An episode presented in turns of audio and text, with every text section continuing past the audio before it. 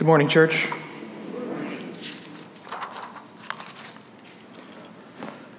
Are you familiar with the movie A Knight's Tale? It's a family favorite, A Knight's Tale. Came back, came out back in 2001, and it stars Heath Ledger. So it's it's not uh, not a recent film, but I can't condone everything in it, but it's hilarious. It's a family favorite. We love it. Basically, it's this uh, it takes place in the Middle Ages in Britain, and a peasant pretends to be a knight. And he, he pretends to be a knight in order to enter into tournaments so he can joust and fight and things like that. And uh, he starts to win them, and hilarity ensues. And along the way, the knight meets up with a famous writer named Geoffrey Chaucer. Anybody familiar with Chaucer? He, he's the famous author of the Canterbury Tales. So before each tournament, Chaucer goes out into the ring, and instead of acting like a normal herald, telling about the, the knight's uh, accolades and his titles and being very proper and stuff. He goes out and he acts like a WWE announcer.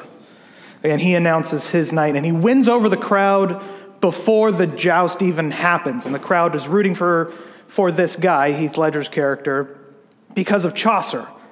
It's a, uh, it's a big deal. The herald is a big deal. It's one of the best parts of the movie. In fact, it's my favorite part of, of the movie, and Chaucer's my personal favorite character. He's hilarious.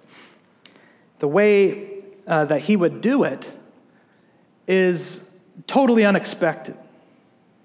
And like I said, he would just win people over, and they would be on this underdog's side. We don't really have those kind of people anymore in our culture. I mean, you can think of analogies like, I don't know, propagandist people, or individuals who work at the White House to give information about the king or some, something like that. But for centuries, heralds were really important. Heralds played a big role in the dissemination of information from the throne to the people. So if a king was going to make a, a visit to a specific place, they'd send a herald well in advance to that place so that the region could make themselves ready, right? They'd clean up their town, they would repair their roads, local leaders would get prepared for feasts and banquets and so, so on and so forth. And all of it was done because a herald was sent. Today, we're introduced to the most important herald in the scriptures. So let's stand as you're able and read Matthew chapter 3 verses 1 through 12. Again, that's Matthew chapter 3, verses 1 through 12. This is the word of the Lord. In those days, John the Baptist came preaching in the wilderness of Judea Repent, for the kingdom of heaven is at hand. For this is he who was spoken of by the prophet Isaiah when he said, The voice of one crying in the wilderness, Prepare the way of the Lord, make his paths straight. Now John wore a garment of camel's hair and a leather belt around his waist, and his food was locusts and wild honey. Then Jerusalem and all Judea and all the surrounding region about the Jordan were going out to him. And they were baptized by him in the river Jordan, confessing their sins. But when he saw many of the Pharisees and Sadducees coming to his baptism, he said to them, You brood of vipers! Who warned you to flee from the wrath to come? Bear fruit in keeping with repentance. And do not presume, presume to say to yourselves, We have Abraham as our father. For I tell you, God is able from these stones to raise up children for Abraham. And even now the axe is laid to the root of the trees, and every tree, therefore, that does not bear good fruit is cut down and thrown into the fire. I baptize you with water for repentance, but he who is coming after me is mightier than I whose sandals I'm not worthy to carry. He will baptize you with the Holy Spirit and fire. His winnowing fork is in his hand, and he will clear his threshing floor and gather his wheat into the barn, but the chaff he will burn with unquenchable fire. Let's pray as you're seated.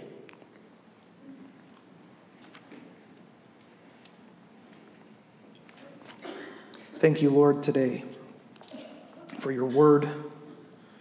We pray now that as we receive it, you would open our hearts to it, mold and shape our lives by it, conform our minds to you, Christ. In Jesus' name, amen. John the Baptist. Maybe the most obvious nickname in the history of the world. But maybe he should be called John the Herald, or John the Prophet, or even better, John the Second Elijah.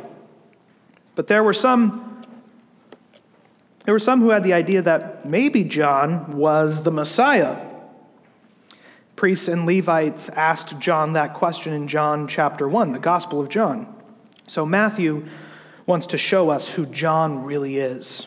He wants to tell us what he was all about, what his message was, and whether or not he was actually the Messiah. So, first, John's identity. The first few verses here deal with John's appearance and his identity. I'm going to read them again. In those days, John the Baptist came preaching in the wilderness of Judea Repent, for the kingdom of heaven is at hand. For this is he who was spoken of by the prophet Isaiah when he said, The voice of one crying in the wilderness, Prepare the way of the Lord, make his path straight. Now, John wore a garment of camel's hair and a leather belt around his waist, and his food was locusts and wild honey in Matthew's gospel, John just kind of shows up out of nowhere. He just kind of appears. And that's why it's really nice we have four accounts of the life of Christ, and each one of them mentions John. And Luke, in particular, tells us all about John's background. John is the son of a priest named Zechariah, and his mother, Elizabeth, is a relative to Jesus' mother, Mary. And John's birth was also due to a miracle, like Jesus. And it's more similar, actually, to Abraham and Sarah's firstborn son, Isaac, back in Genesis. So he doesn't come out of nowhere, he doesn't just appear. But that's kind of the sense Matthew wants us to have. That's the mystery he's presenting us with this mysterious, unusual figure coming out of the wilderness. Some time has passed, chronologically, from when we discussed Joseph, Mary, and Jesus returning to Nazareth. Some time has passed. They're adults now. And at the time of this story, Jesus is old enough to be baptized. That's what we'll look at next week.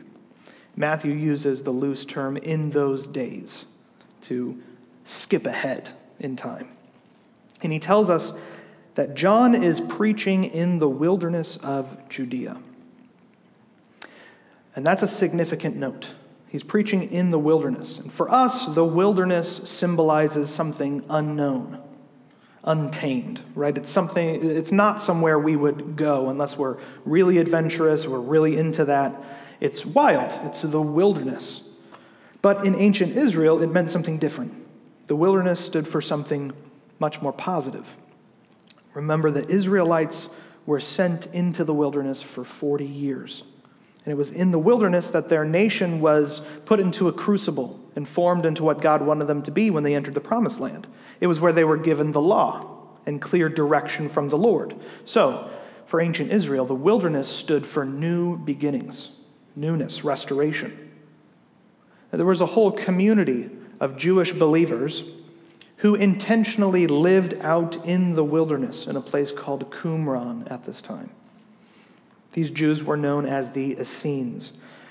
And they were a religious group that were distinct from the Pharisees and Sadducees. That's, those are the two groups that we typically hear about the Pharisees and Sadducees. The scribes and the lawyers and all those guys belonged to one of those groups. But there was a third, the Essenes, and they lived away, far away. It's like uh, Roman Catholic monasticism, monks they lived out by themselves and they chose to do it. So they lived in hills and in caves and small monastic communities, and they dedicated themselves to ritual cleanness according to the law and the study of scriptures. So maybe you've heard of the Dead Sea Scrolls.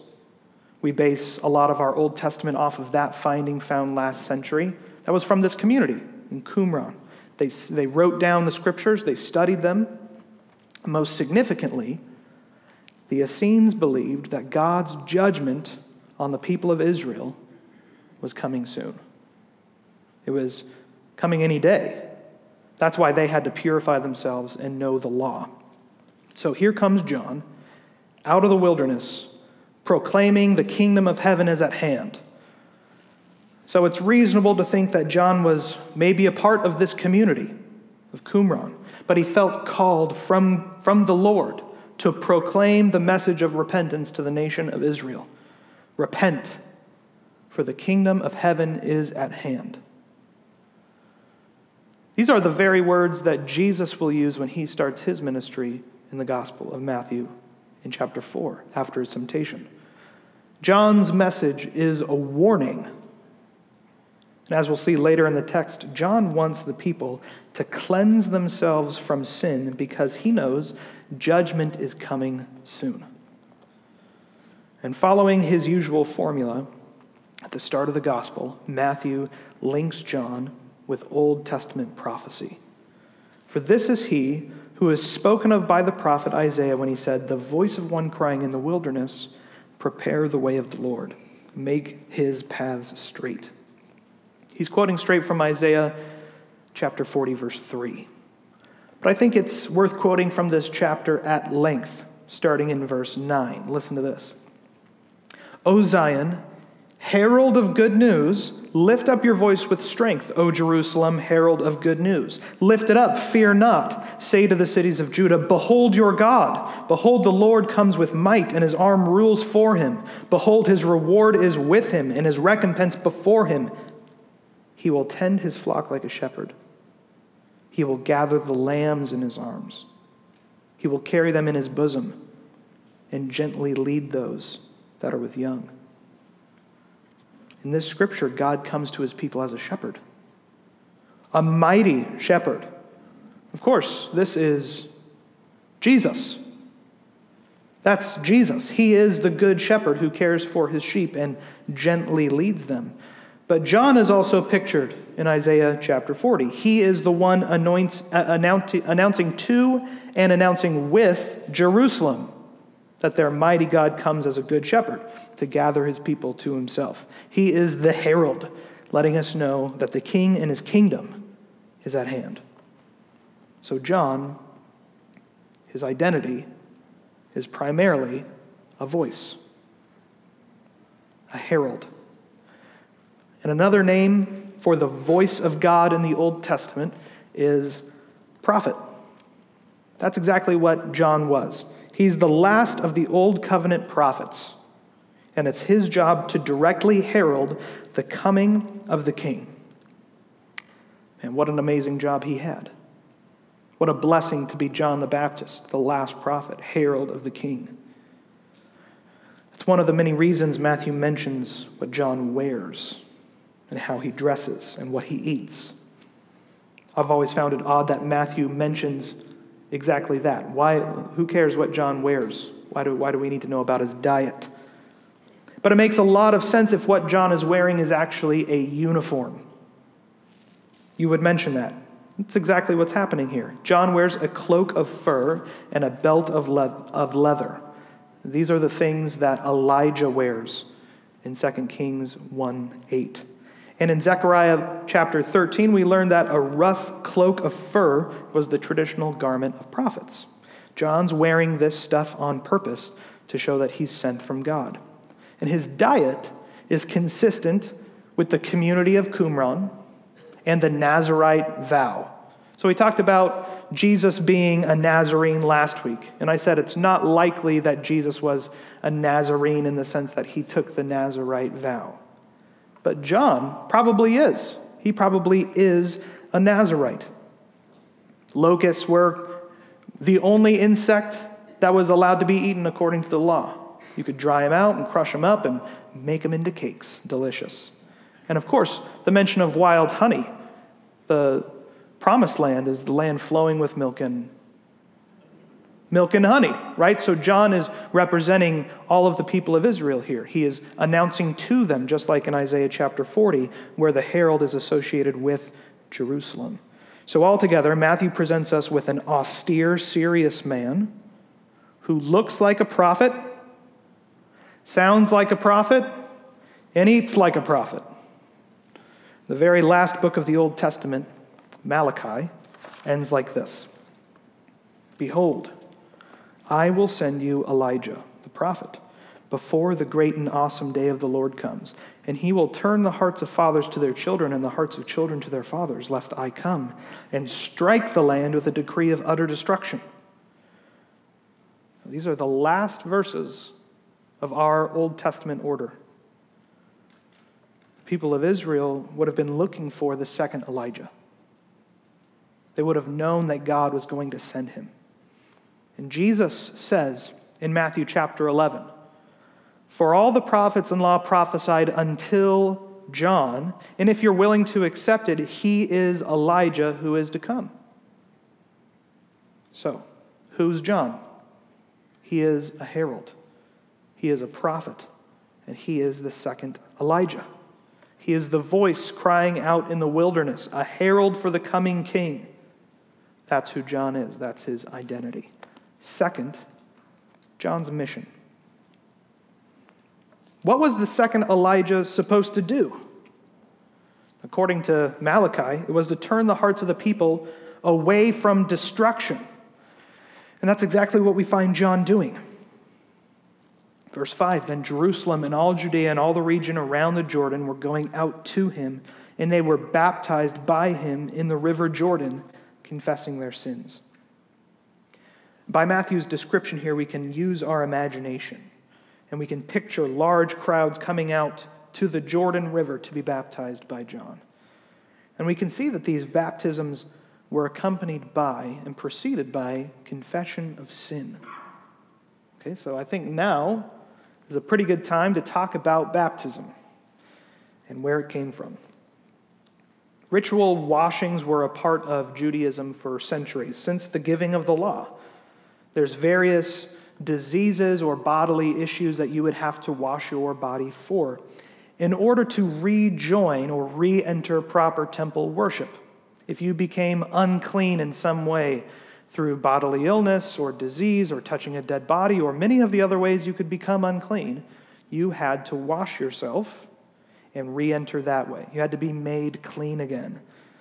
Okay, so back to the Essenes, this group in Qumran, out in the wilderness. The Essenes believed in daily washing because anything could make you unclean. And they believed in the purification by water and dunking for the same reasons. So we see an interesting example in the Old Testament of this kind of stuff in the person of Naaman, uh, a commander of, uh, in Syria who is commanded by Elisha to wash himself himself seven times. Where? Anybody remember? The Jordan River. Okay, so the Jordan River comes up in the Old Testament for washing and cleanliness for Gentiles. That's pretty significant. So, ritual and religious purification was common in the people of Israel. But this right here seems like something new. This seems different than all of that. It's not ritual, ritual washing of the body for some physical uncleanness or from, for some miraculous healing. It's ritual washing for spiritual uncleanness. These people are coming out from all over Judea to confess their sins and then be baptized. This is, this is brand new. John's taken a well known symbol, ritual cleaning, which stood for the re entrance into temple worship and right relationship with the community, and he's applied it to spiritual matters. When these people are being baptized, they're saying, I am spiritually clean. I belong to a new community of those who are spiritually clean. That's what baptism does. This is exactly what we do in the church. We practice water baptism the same way John did. When we come to be baptized, we're proclaiming that we have been spiritually cleaned, that our sin has been removed by Jesus Christ, and that we belong to this community.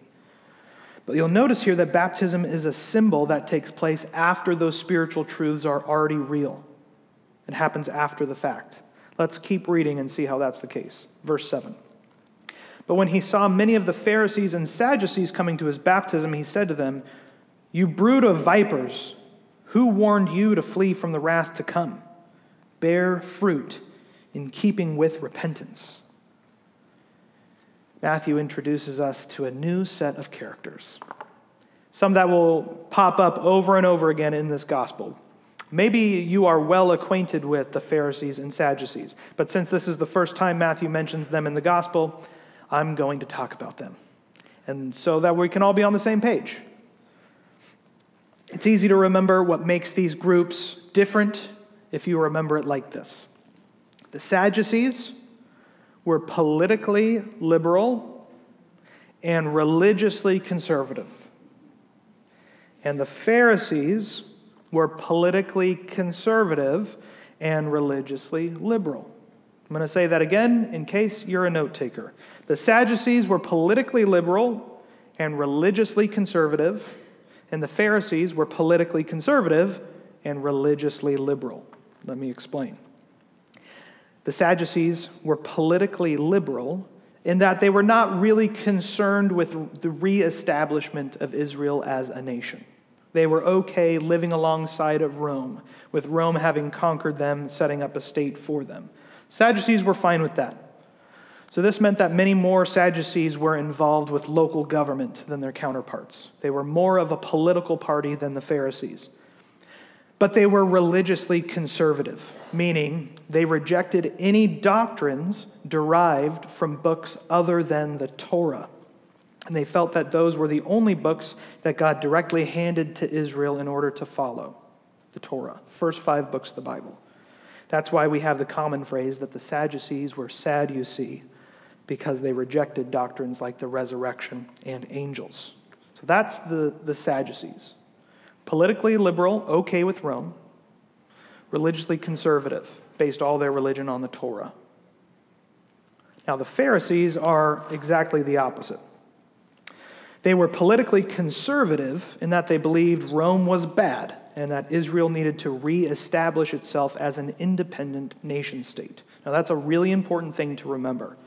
The Pharisees descended from a political dynasty known as the Hasmoneans. And if you're familiar with Hanukkah, then you may be familiar with the Maccabees who revolted against the Seleucid king.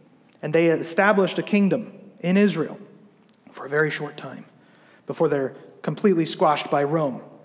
And the Pharisees changed at that time when they were squashed from a revolutionary political party to a, a party more concerned with spiritual matters. But they never lost that political bent and desire to reestablish Israel as a nation. So, we talk about often how the disciples in the Gospels seem to be expecting Jesus to set up a kingdom, an earthly kingdom, right? Well, here's the thing something we don't really realize. Almost all of the disciples, and Jesus himself, probably emerge from the party of the Pharisees, this tradition, this education system, because that's what it was. Schools and, and teachers discipled individual people and brought them up in these ways. They were expecting Israel to be reestablished as a nation state. That's why they're constantly concerned about this. The Pharisees feature most prominently in the Gospels. We hear about them all the time because that's who the people we're looking at, the disciples and Jesus, are around more frequently. That's who they belong to. When the Sadducees show up, it's weird. They show up out of nowhere. So they're politically conservative, but they're religiously liberal. They, extend, they extended what was considered scripture and binding even beyond our Old Testament to include a set of rules that made, made it so that the Torah would never be broken, ideally, that you couldn't break the law. In other words, they set up, maybe you've heard this before, the Pharisees set up a hedge around the law of other little laws to protect the big law.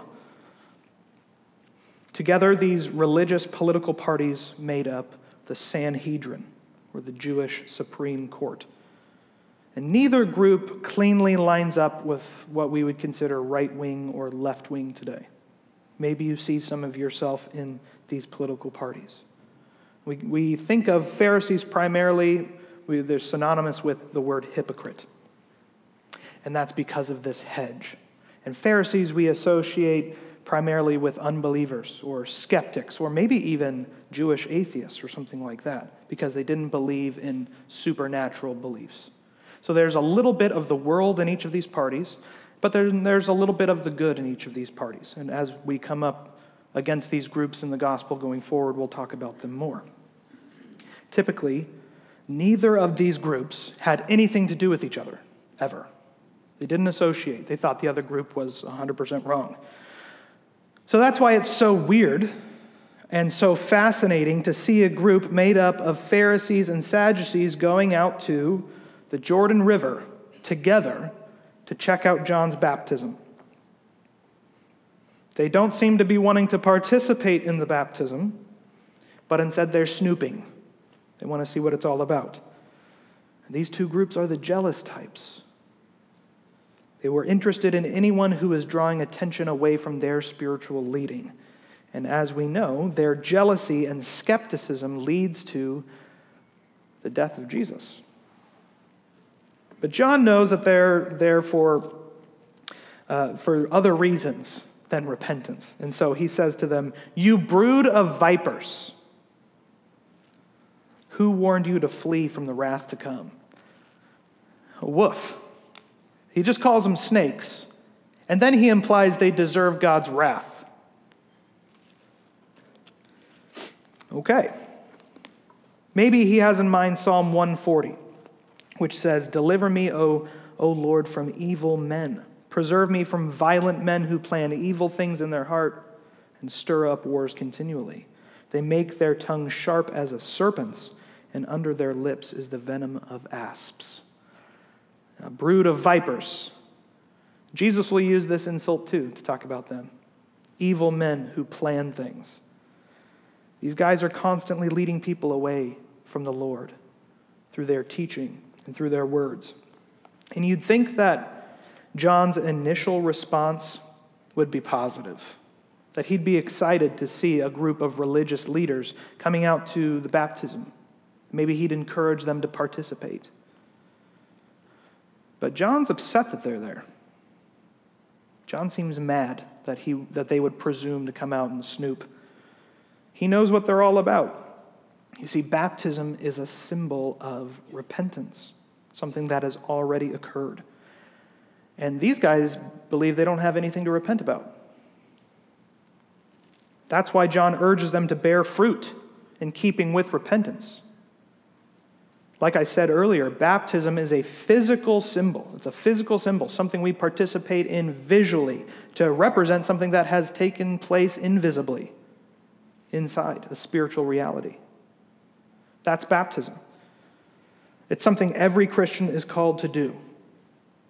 Every Christian is called to be baptized. But before they're baptized, every Christian is called to repentance. We're called to turn away from our sin and to live righteous lives. We're supposed to bear fruit in keeping with repentance. But I would suggest that it's just as common today to find so called believers who are more like the Pharisees and the Sadducees who have no use for repentance. I think that's pretty common. How often do we excuse sin in ourselves? How often do we ignore sin in our hearts? How often do we justify our actions? How often do we make ourselves feel better because of the religious things we do? True repentance leaves sin behind.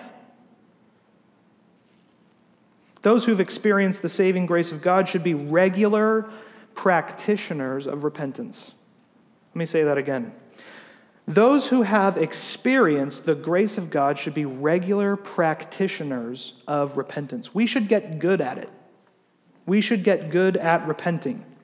It should be a part of our prayer life, it should be a part of our church life because we're always being confronted with different ways that we have sinned and different ways we've failed to live up to God's standard. As you press on into your life with Jesus Christ, you should be made more aware of the depth of your sin. As you repent of one thing, you're made aware of another. That's how deep sin is in us. And so we should get really good at repentance. Because the other option is to do what the Pharisees and the Sadducees do. When you have a little bit of taste of grace, when you have a little taste of the truth, and you're confronted with sin, you can make the choice to say, Yes, that's true, that is in me, and I repent.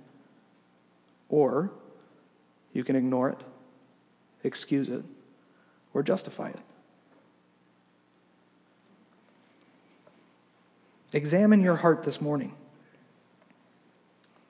Are you quick to excuse sin or ignore your sin or justify your sin rather than repent of your sin? And we all fail in this way. What sin in particular comes to mind for you?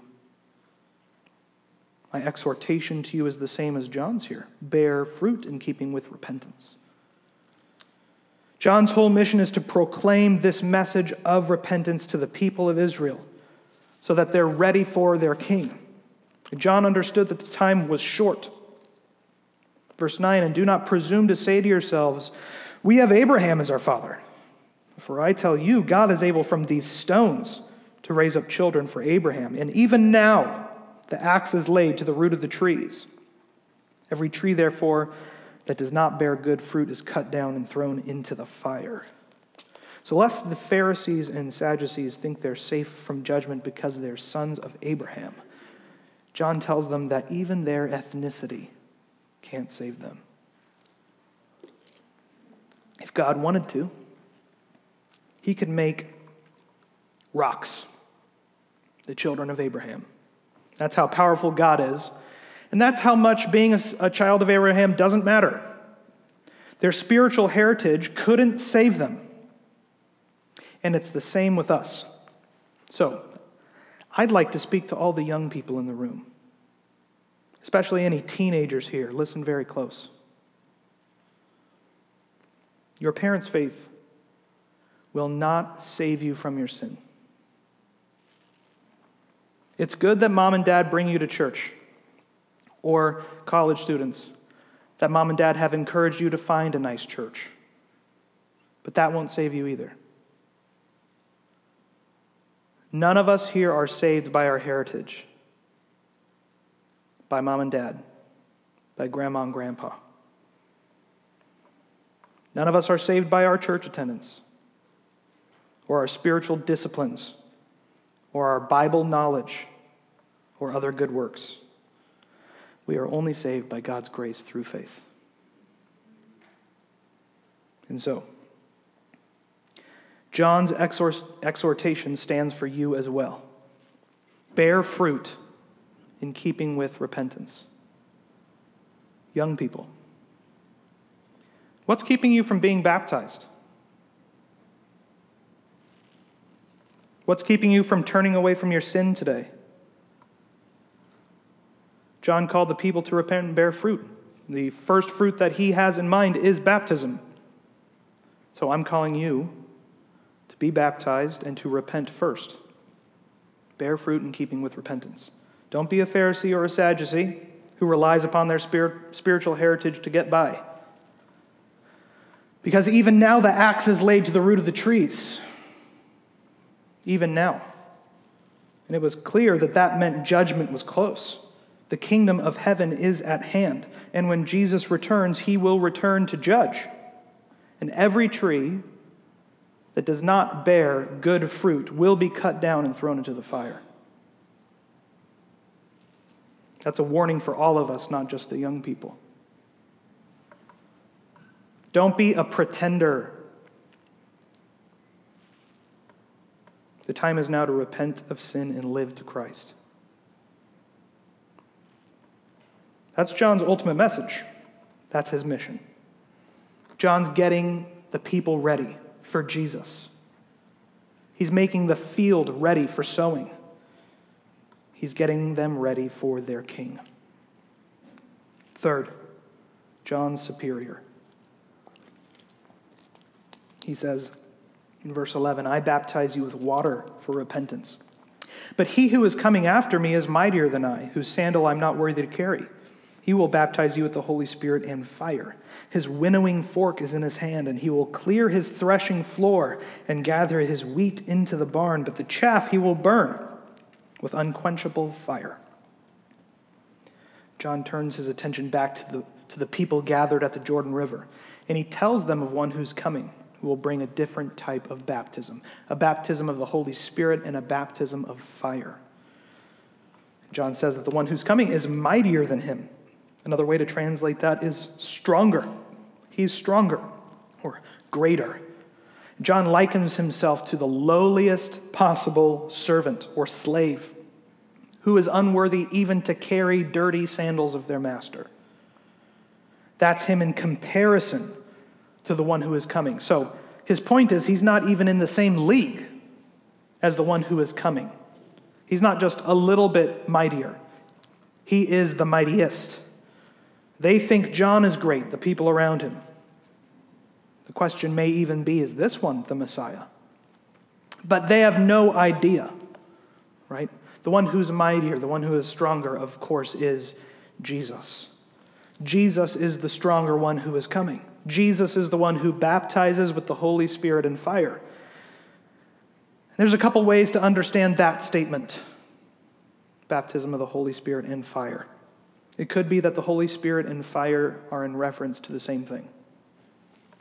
After all, when the Spirit descends upon the church in Acts chapter 2, he does so in the form of t- tongues of flame resting on the heads of the apostles and those gathered.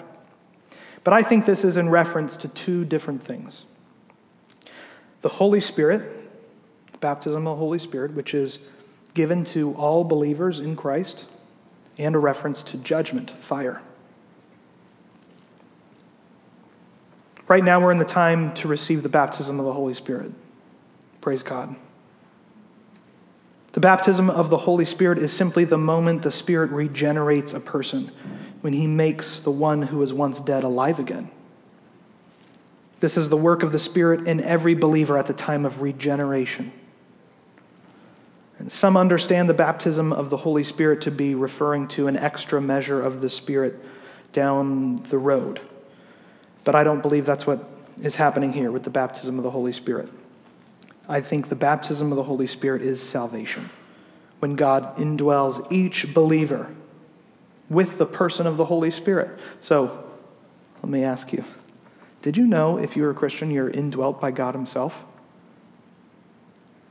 If you believe in Jesus Christ, if you believe the gospel, you've been given the gift of the Holy Spirit. Not a force, not magic, a person.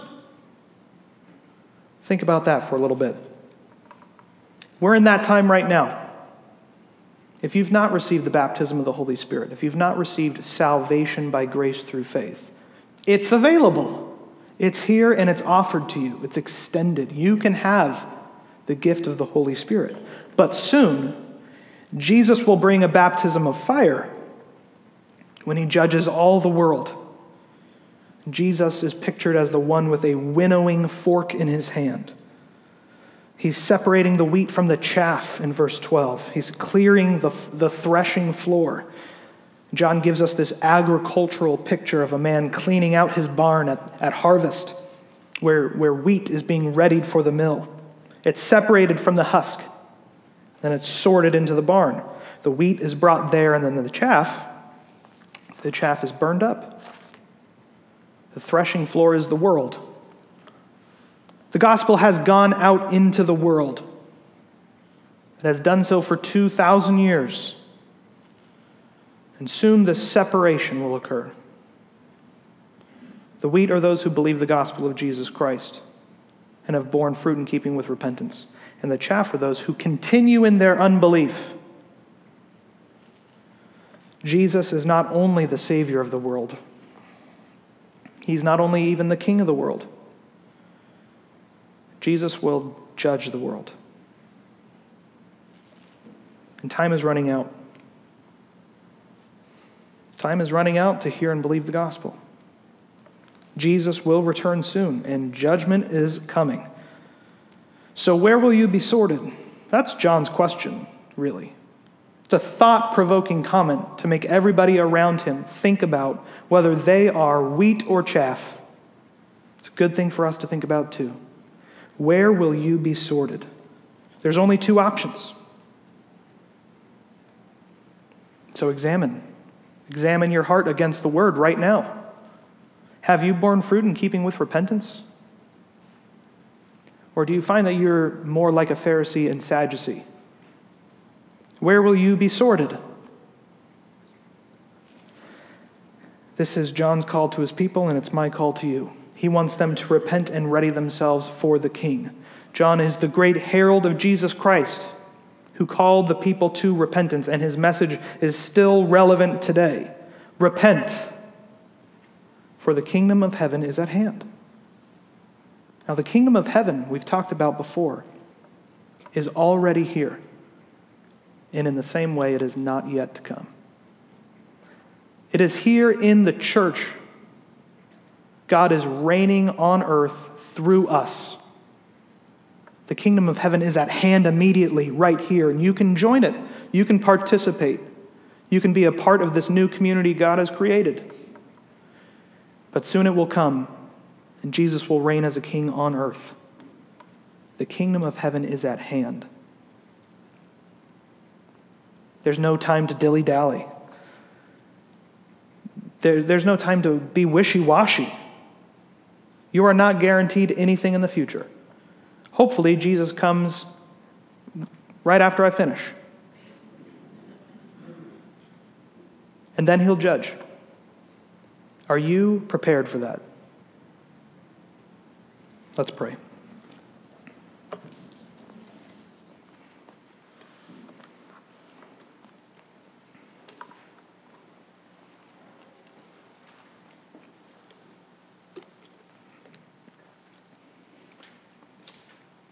Lord, it's only through your Spirit, it's only through your grace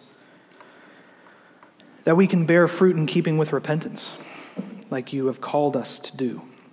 So, Lord, right now, I pray for those here who have not borne fruit in keeping with repentance, that you would give them your Spirit and the ability to do that, that they would look at their sin, that they would hate their sin, and turn away from you from, from their sin and to you. That they wouldn't return to their sin or desire it more, but they'd understand that it's, it's the thing that separates them from you. Spirit, we thank you.